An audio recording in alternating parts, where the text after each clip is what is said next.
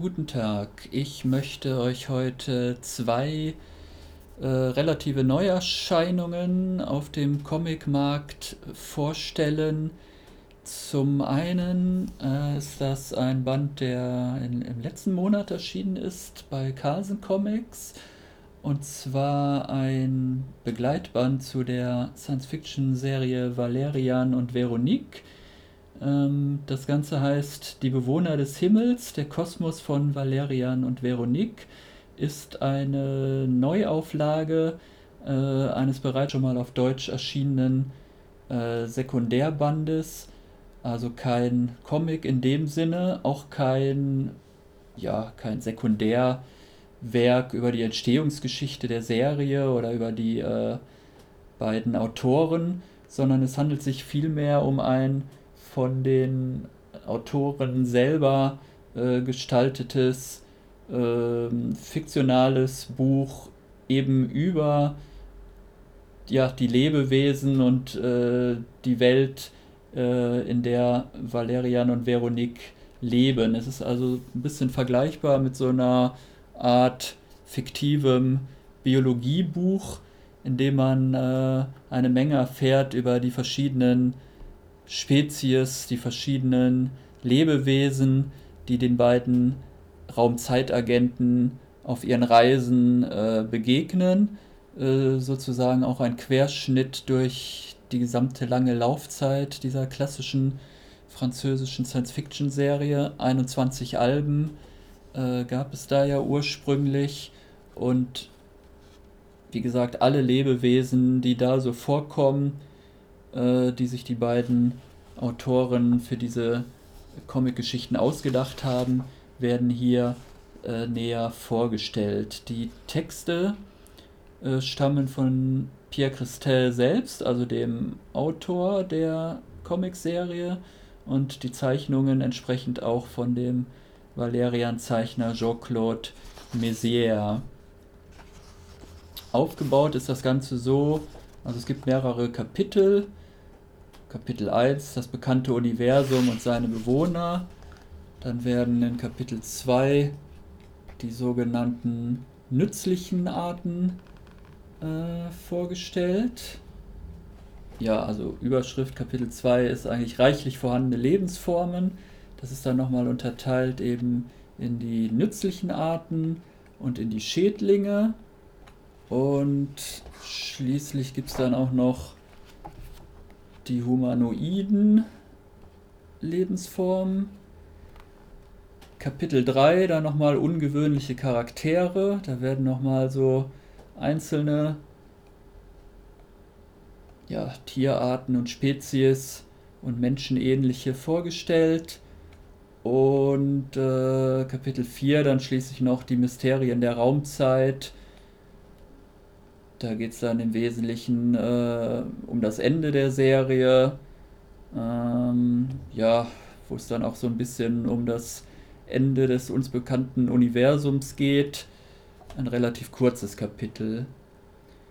Wobei man sagen muss, das ist eine deutlich erweiterte Neuauflage, also nicht einfach nur ein Nachdruck dieses alten Buches, sondern Kapitel 1 und 4 wurden hier komplett neu von den beiden Autoren hinzugefügt. Ähm, hier steht es auch genau, die erste deutsche Ausgabe erschien 1992, also fast schon 30 Jahre her.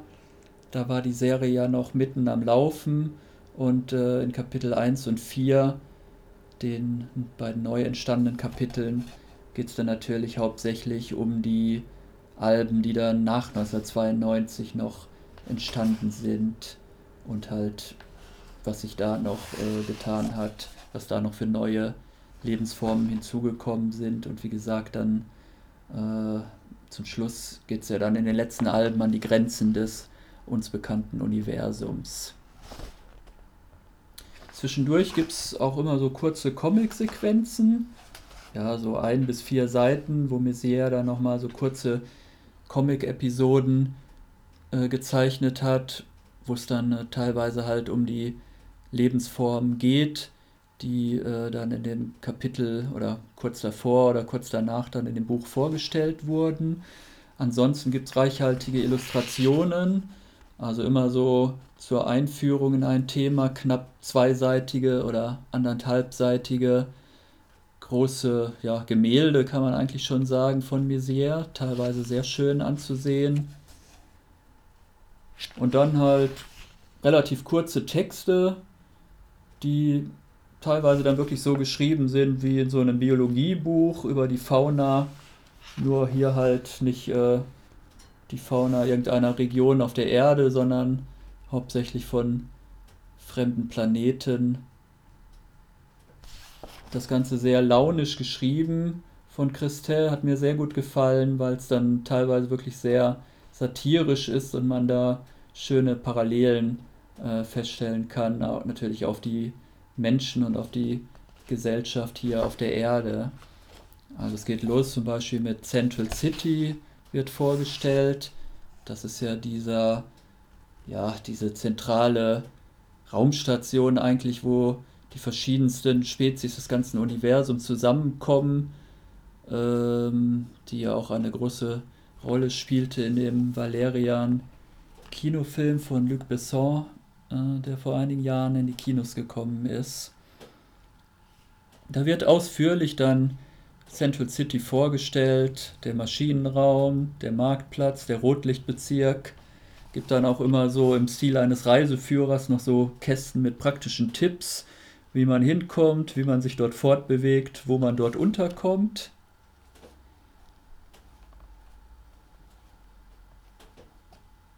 Dann, wie gesagt, der Hauptteil eigentlich über die verschiedenen Lebensformen.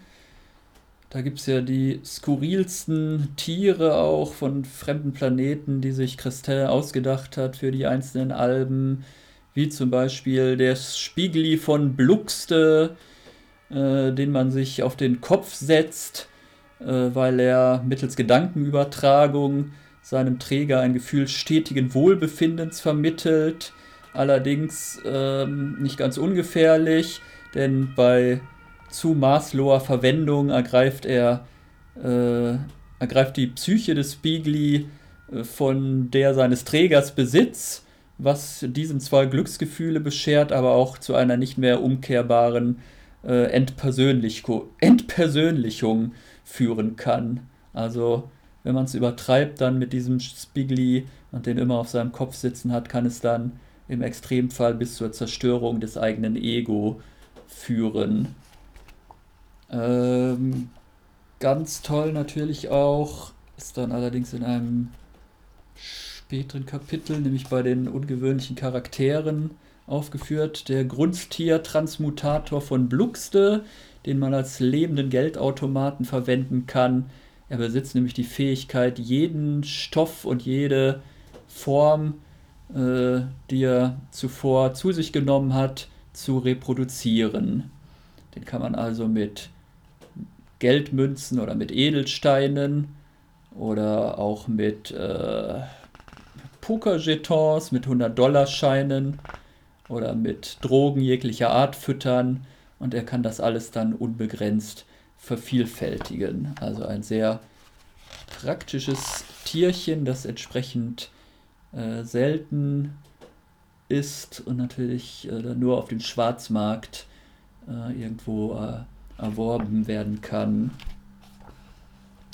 Ein, ja, mehrere Seiten gleich, oder man kann eigentlich fast sagen, ein ganzes äh, Subkapitel widmet sich den Shinguts, den meiner Meinung nach eigentlich interessantesten äh, Wesen, die in Valerian und Veronique auftauchen. Ähm, das sind diese, ja, diese Tiere kann man ja nicht sagen, also diese intelligente Spezies, die vom Äußeren her mit ihren Rüsseln und ihren Flügeln, die allerdings keiner, äh, die keine Funktion haben, mit denen sie also nicht fliegen können, so ein bisschen erinnern an eine Mischung aus Elefant und Insekt, die aber ziemlich intelligent sind und aber eigentlich nur ein Talent haben oder eine Fähigkeit. Äh, sie können nämlich an Informationen, jeglicher Art kommen und verkaufen diese dann in der Regel teuer weiter. Eine sehr schöne doppelseitige Illustration von Messier, wo man die Shinguts sieht aus ihr, auf ihrem Heimatplaneten, einer trostlosen Welt, wo das Wetter immer schlecht ist, wo es nichts zu tun gibt, wo man halt nur äh, auf Felsen rumsitzt und den ganzen Tag im Regen sitzt. Ja, wie gesagt, ihre einzige Erwerbstätigkeit und ihre einzige Einkommensquelle, das einzige, was sie gut können, Spionage in all ihren Formen. Es wird dann vorgestellt, das Skelett des, der Shinguts. Da erfährt man unter anderem, dass sie drei Mägen besitzen. Einer für den Verzehr von Glingol, der andere für Flüssigkeiten bis zu 11,5 Volumenprozent und der dritte für Alkoholiker aus fremder Destillation. Auffallend ist auch eine gewisse Vergrößerung der Leber. Also man bemerkt hier schon den äh, sehr schön ironischen Tonfall, mit dem das Ganze überwiegend geschrieben ist. Vorgestellt wird dann auch das System der Fortpflanzung, auch sehr interessant, denn die Shinguts treten immer zu dritt oder als ein Vielfaches von drei auf. Es paaren sich darum auch immer gleichzeitig drei männliche und drei weibliche Shinguts miteinander. Ist dann hier auch noch zeichnerisch dargestellt, der Brauttanz der Shinguts. Sehr schön fand ich hier ein kleiner Abschnitt über den Planeten, den Heimatplaneten nochmal. Ressourcen des Planeten 0, kultivierbare Böden keine, Atmosphäre schwer atembar und an Bodenschätzen gibt es nur minimale Vorkommen von diesem anscheinend äh, stark alkoholhaltigen Getränk, dem Glingol. Einziger Ausweg die Emigration, da es äh, auf dem Planeten keine Schule gibt, an Berufen weder Landwirtschaft noch Fischerei, Industrie oder Verwaltung. Sobald die Shinguts ihre körperliche und geistige Reife erreicht haben, werden sie stets zu dritt auf begüterte Planeten geschickt, um dann da halt die Spionage zu betreiben. Obwohl sie persönlich nichts dorthin zurückzieht, kehren die Shinguts von jeder Mission mit allem, was sie eingenommen haben, zu ihrem Planeten zurück. Um dann da in der Einöde des Planeten halt ihre äh, Einnahmen sozusagen weiterzuhandeln.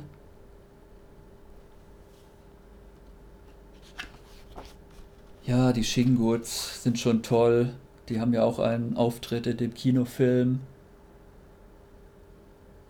Sollten ursprünglich natürlich nur kurz in einer Geschichte vorkommen, kam dann aber so gut an bei den Lesern, dass die Autoren sie dann im Laufe der Jahre immer wieder verwendet haben. Haben ja auch so eine kleine Schwäche für Veronique. Sind so ein bisschen, na, nicht ganz so heimlich in sie verliebt. Ja, dann gibt es äh, noch äh, natürlich diverse Humanoiden dann auch. Die Sufus, die ihren Erfolg auf dem Sektor der Prostitution äh, dadurch haben, dass sie die anatomischen und geschlechtlichen Merkmale jedes ihrer Kunden annehmen können wie immer diese auch aussehen mögen. Ja, dann hier nochmal ein Abschnitt über die Humanoiden mit einem schönen Gruppenbild oder Familienfoto. Valerian und Veronique inmitten all der humanoiden Wesen, denen sie im Laufe ihrer Reisen begegnet sind. Ein Kopf, zwei Arme, zwei Beine, so sehen viele aus. Ein bekanntes Shingus-Zitat. Zu ihnen gehören die Erdbewohner, die im Übrigen weit davon entfernt sind, diesen Typ am vollkommensten oder sympathischsten zu verkörpern. Noch ein anderes schönes Shingut-Sprichwort, ein Universum braucht von allem etwas. Wie zum Beispiel die Alflololia, die Syrta, die Rubana und all die anderen. Ja, insgesamt ein sehr gelungener Band meiner Meinung nach. Hat zwar nur knapp 100 Seiten, aber wie gesagt, es gibt viel zu sehen, viel zu entdecken, viel zu lesen und das Ganze für 25 Euro bei Carlsen Comics erschienen. Äh, passt jetzt übrigens optisch vom Umschlag her diese Neuausgabe äh, sehr gut zu der äh, Gesamtausgabe von Valerian und Veronique. Ist also optisch genauso gestaltet, hat auch das gleiche Format, kann man sich also, wenn man die Gesamtausgabe gesammelt hat, dann auch entsprechend schön daneben ins Regal stellen. So, bei dem zweiten Buch, was ich euch vorstellen möchte, wartet man vielleicht noch ein paar Wochen, bis man es sich dann wirklich ins Regal stellt. Denn es ist zwar gerade auf Deutsch erschienen in der Egmont Comic Collection der erste Band der neuen Lucky Luke Gesamtausgabe. Da ist dem Verlag aber gleich ein relativ heftiger Fehler unterlaufen. Sie haben nämlich schlicht vergessen, die erste Seite einer der Comic-Geschichten mit abzudrucken. Das ist ihnen dann auch irgendwann mal aufgefallen, nachdem das Ganze aber schon ausgeliefert war. Und jetzt gibt es ja so eine kleine Rückrufaktion. Also der Verkauf des Bandes ist mehr oder weniger gestoppt. Man kann sich aber dann in ein paar Wochen, äh, wenn man sich den Band schon gekauft haben sollte, das Ganze dann umtauschen lassen. Da wird also eine neue Auflage, eine korrigierte Auflage gedruckt, in der dann hoffentlich alle Seiten auch entsprechend äh, vorhanden sein sollten eigentlich erstaunlich, wie so ein Fehler passieren kann, da das Ganze einfach mehr oder weniger die 1 zu 1 Übernahme der französischen Gesamtausgabe äh, aus dem Dupuis Verlag ist. Und da ist natürlich die entsprechende Seite enthalten, äh, ebenso wie, die, wie in der englischen Version der äh, Lucky Luke Complete Collection heißt es, glaube ich, äh, die man sich auch bei Amazon unter anderem bestellen kann. Und da fragt man sich natürlich schon, wie hat es Egmont jetzt hinbekommen, wenn man das Ganze eigentlich nur ins Deutsche übersetzen muss und ansonsten ja äh, die entsprechenden äh, Druckdateien haben dürfte von der äh, französischen Version. Wie schafft man es da jetzt äh, zwischendurch eine Comicseite zu vergessen? Na gut, von Egmont ist man äh, sowas allerdings auch schon gewohnt. Ja, jetzt kann man sich auch die Frage stellen, warum startet Egmont jetzt nochmal eine neue Lucky Luke Gesamtausgabe, da es ja schon seit äh, mehr als 15 Jahren eine deutsche Gesamtausgabe gibt, die glaube ich inzwischen bei Band 29 oder so angekommen ist. Gut, man muss sagen, die französische Gesamtausgabe, die man hier übernimmt, ist natürlich viel schöner gestaltet und vor allem hat ein viel reichhaltigeres Sekundär, äh, einen viel reichhaltigeren Sekundärteil, wie man es eigentlich von den Integralausgaben aus dem Dupuis Verlag gewohnt ist. Gibt es also am Anfang hier erstmal ein 50-seitiges Vorwort von den äh, bekannten Comic-Experten Christel und Bertrand äh, Pissavi Ivano. Die sind eigentlich damit bekannt geworden, dass sie fast alle dieser einleitenden Dossiers in den äh, französischen Gesamtausgaben von Dupuis schreiben. Und äh, das ist natürlich schon sehr schön, wie äh, dann hier jetzt präsentiert wird. Erstmal so Kinderfotos von dem Lucky Luke-Schöpfer Maurice. Ah, man sieht ihn als sieben oder sechs, ja, siebenjährigen auf dem Fahrrad sitzen. Dann sieht man ihn als Zwölfjähriger an seinem Schreibtisch sitzen. Passend dazu dann ein Stilleben, das er schon als Elfjähriger äh, gezeichnet hat. Dann sieht man seinen Schulhof 1938 und ihn nochmal mit seiner Schwester 1935. Und nochmal ein Abschlussfoto von seiner Klasse, ja, Abiturklasse, wo er als 19-Jähriger drauf ist. Also für Fans natürlich ganz toll. Auch nicht nur für Lucky Luke-Fans, sondern auch für Fans von franco-belgischen Comic-Klassikern allgemein, denn hier tauchen dann natürlich auch André Froquet zum Beispiel auf, auf einem seltenen Foto von 1946 ist er drauf zusammen mit Maurice. Und natürlich viele Zeichnungen aus, der ganz frühen, äh, aus dem ganz frühen Leben von Morris, bevor er dann überhaupt zu Lucky Luke gefunden hat. Es wird da erzählt über seine Kindheit, über seine ersten Gehversuche als Zeichner, wie er dann erste Cartoons verkauft hat an die äh, auch bei Dupuis erscheinende illustrierte Le Moustique. Und äh, ja, dann, die sind natürlich teilweise auch zu sehen, diese frühen Cartoons. Und dann geht es natürlich weiter, was die Vorbilder waren von Maurice, wie er überhaupt zu dem Thema Western gekommen ist. Natürlich durch zeitgenössische Kinofilme mit Gary Cooper und die Marx Brothers äh, im Wilden Westen und so weiter. Welche zeichnerischen Vorbilder er gehabt hat. Von Red Rider bis Mickey Mouse, der ja auch öfter im Wilden Westen unterwegs war, schon in den 30er Jahren. Und dann ist er natürlich, äh, also Maurice Schüler geworden von Gigé, dem bekannten Zeichner unter anderem des Western Comics Jerry Spring, ähm, zusammen mit Froquet und auch Will, dem späteren Zeichner von äh, Harry und Platte, ähm, haben sie ja dann so eine Ateliergemeinschaft gebildet äh, mit dem älteren Gigé zusammen, bei dem sie ihr Handwerk dann gelernt haben ein richtig Comic-besessener Mann muss das ja gewesen sein.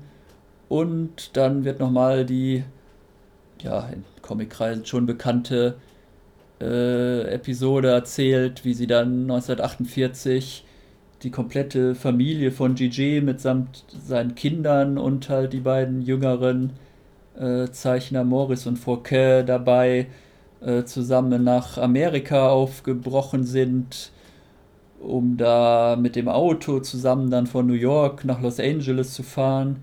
Zwischendurch haben sie eine Zeit lang dann auch noch in Mexiko gelebt, weil es da in, äh, in den USA Probleme, glaube ich, mit dem Aufenthaltsrecht gab. Und da hat Morris also hautnah dann Inspirationen vor Ort bekommen für seine Western-Serie. Und äh, ja, durch die Erfahrungen, die er da gesammelt hat und was er da alles gesehen hat, ist dann natürlich die Lucky Luke-Serie viel authentischer geworden. Da sehen wir auch schöne Fotos da nochmal. Maurice und die anderen, wie sie da äh, nach Los Angeles unterwegs waren. Also seltenes Bildmaterial, das man so in dieser Form sicher vorher noch nie irgendwo zu sehen bekommen hat. Und nochmal ein paar Inspirationen. Also zum Beispiel Singing Cowboy, was dann auch ein Film, der dann auch eine Inspiration war für Morris, für Lucky Luke halt. Wie gesagt, 50 Seiten, einführendes Dossier, sehr interessant.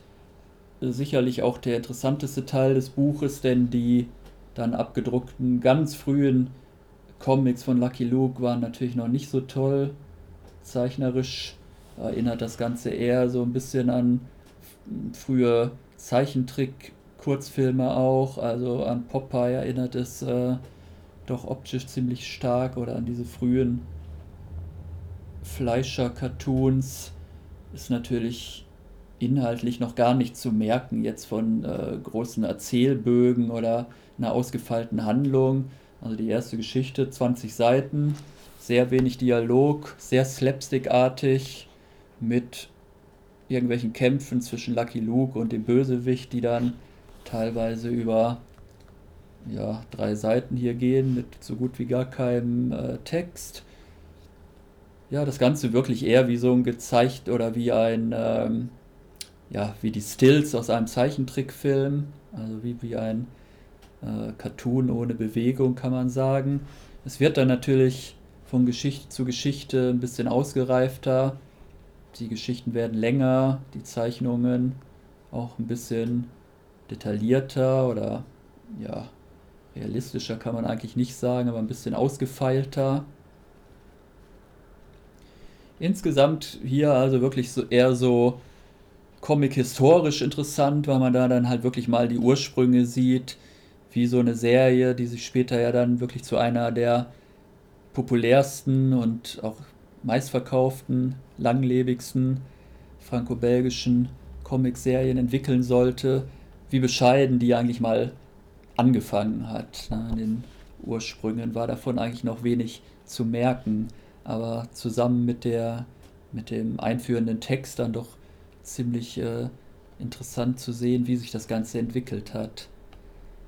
So, der Vorteil gegenüber der französischen oder englischen Version dieser Gesamtausgabe ist, dass es zum Schluss dann auf zehn Seiten noch einen exklusiven Blick gibt auf die deutsche Veröffentlichungsgeschichte von Lucky Luke, geschrieben mal wieder von Volker Hamann, dem Herausgeber diverser äh, Sekundärmagazine von Alphons bis zur Redition und inzwischen sowas wie ein äh, Fachmann für solche äh, ja, Nachworte oder äh, für mehrere Gesamtausgaben hat er ja äh, inzwischen schon solche Beiträge gemacht. war die Longway in Deutschland und Blueberry in Deutschland und nun also auch wie Lucky Luke nach Deutschland kam. Im ersten Band geht es da um die äh, ersten deutschen Veröffentlichungen von Lucky Luke in der Comic-Zeitschrift Der heitere Fridolin äh, in den 50er Jahren war das nämlich schon. Und da gibt es auch sehr schöne Abbildungen, nämlich hauptsächlich äh, die Titelbilder vom heiteren Fridolin, auf denen äh, Lucky Luke Motive zu sehen waren. Äh, teilweise dann von anonymen deutschen Zeichnern einfach neu gezeichnet und teilweise natürlich auch von äh, Maurice selbst dann übernommen, entsprechend von französischen oder belgischen Ausgaben. So, das Ganze natürlich schön gestaltet, wie eigentlich immer diese Dupuis-Gesamtausgaben. Das Papier nicht ganz so toll, könnte meiner Meinung nach etwas dicker sein.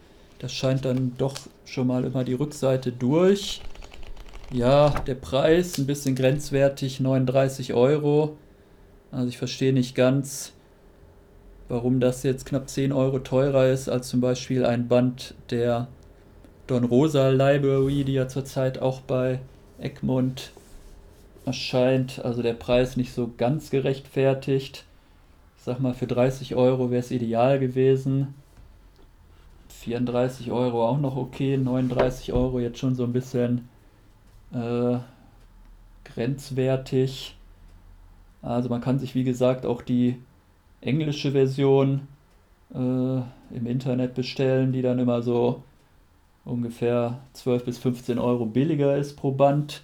Wie gesagt, eigentlich dann den gleichen Inhalt hat, bis halt auf dieses Nachwort von Volker Hamann, was die deutschen Veröffentlichungen betrifft ich finde es sehr interessant irgendwie, also wenn man sich das anguckt, Lucky Luke, eigentlich eine Massenserie, die ja hauptsächlich immer noch in der über den Pressehandel, über den normalen Zeitschriftenhandel verkauft wird, in den Softcover-Alben für, ich glaube, inzwischen so 7 Euro oder 7,50 Euro, was die inzwischen kosten.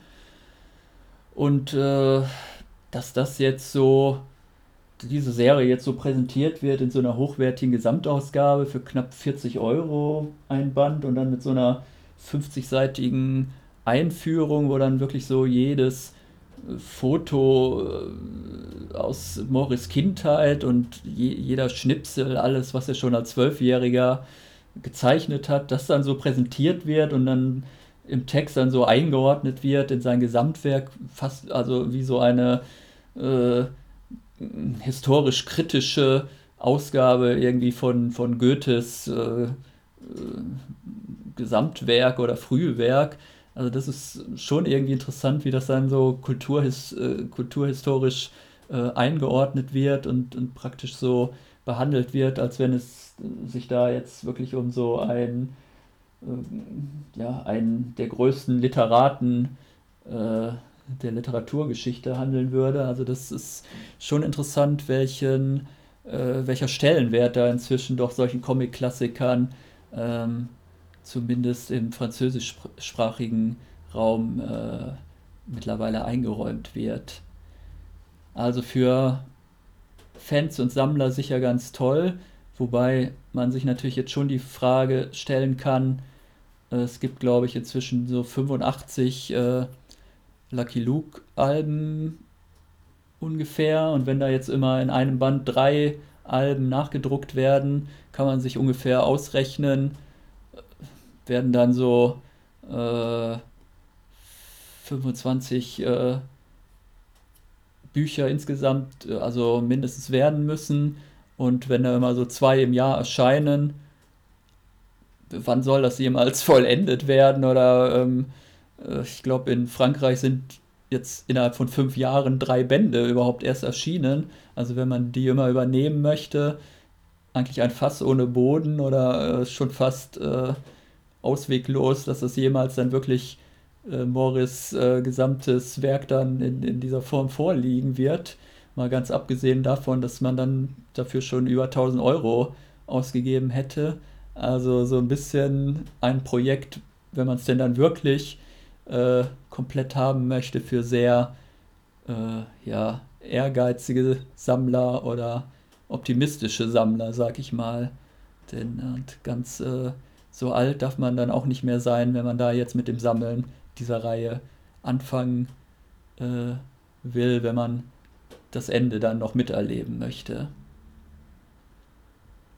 So, das waren meine beiden Empfehlungen für heute und ich hoffe, es ist etwas für euch dabei gewesen.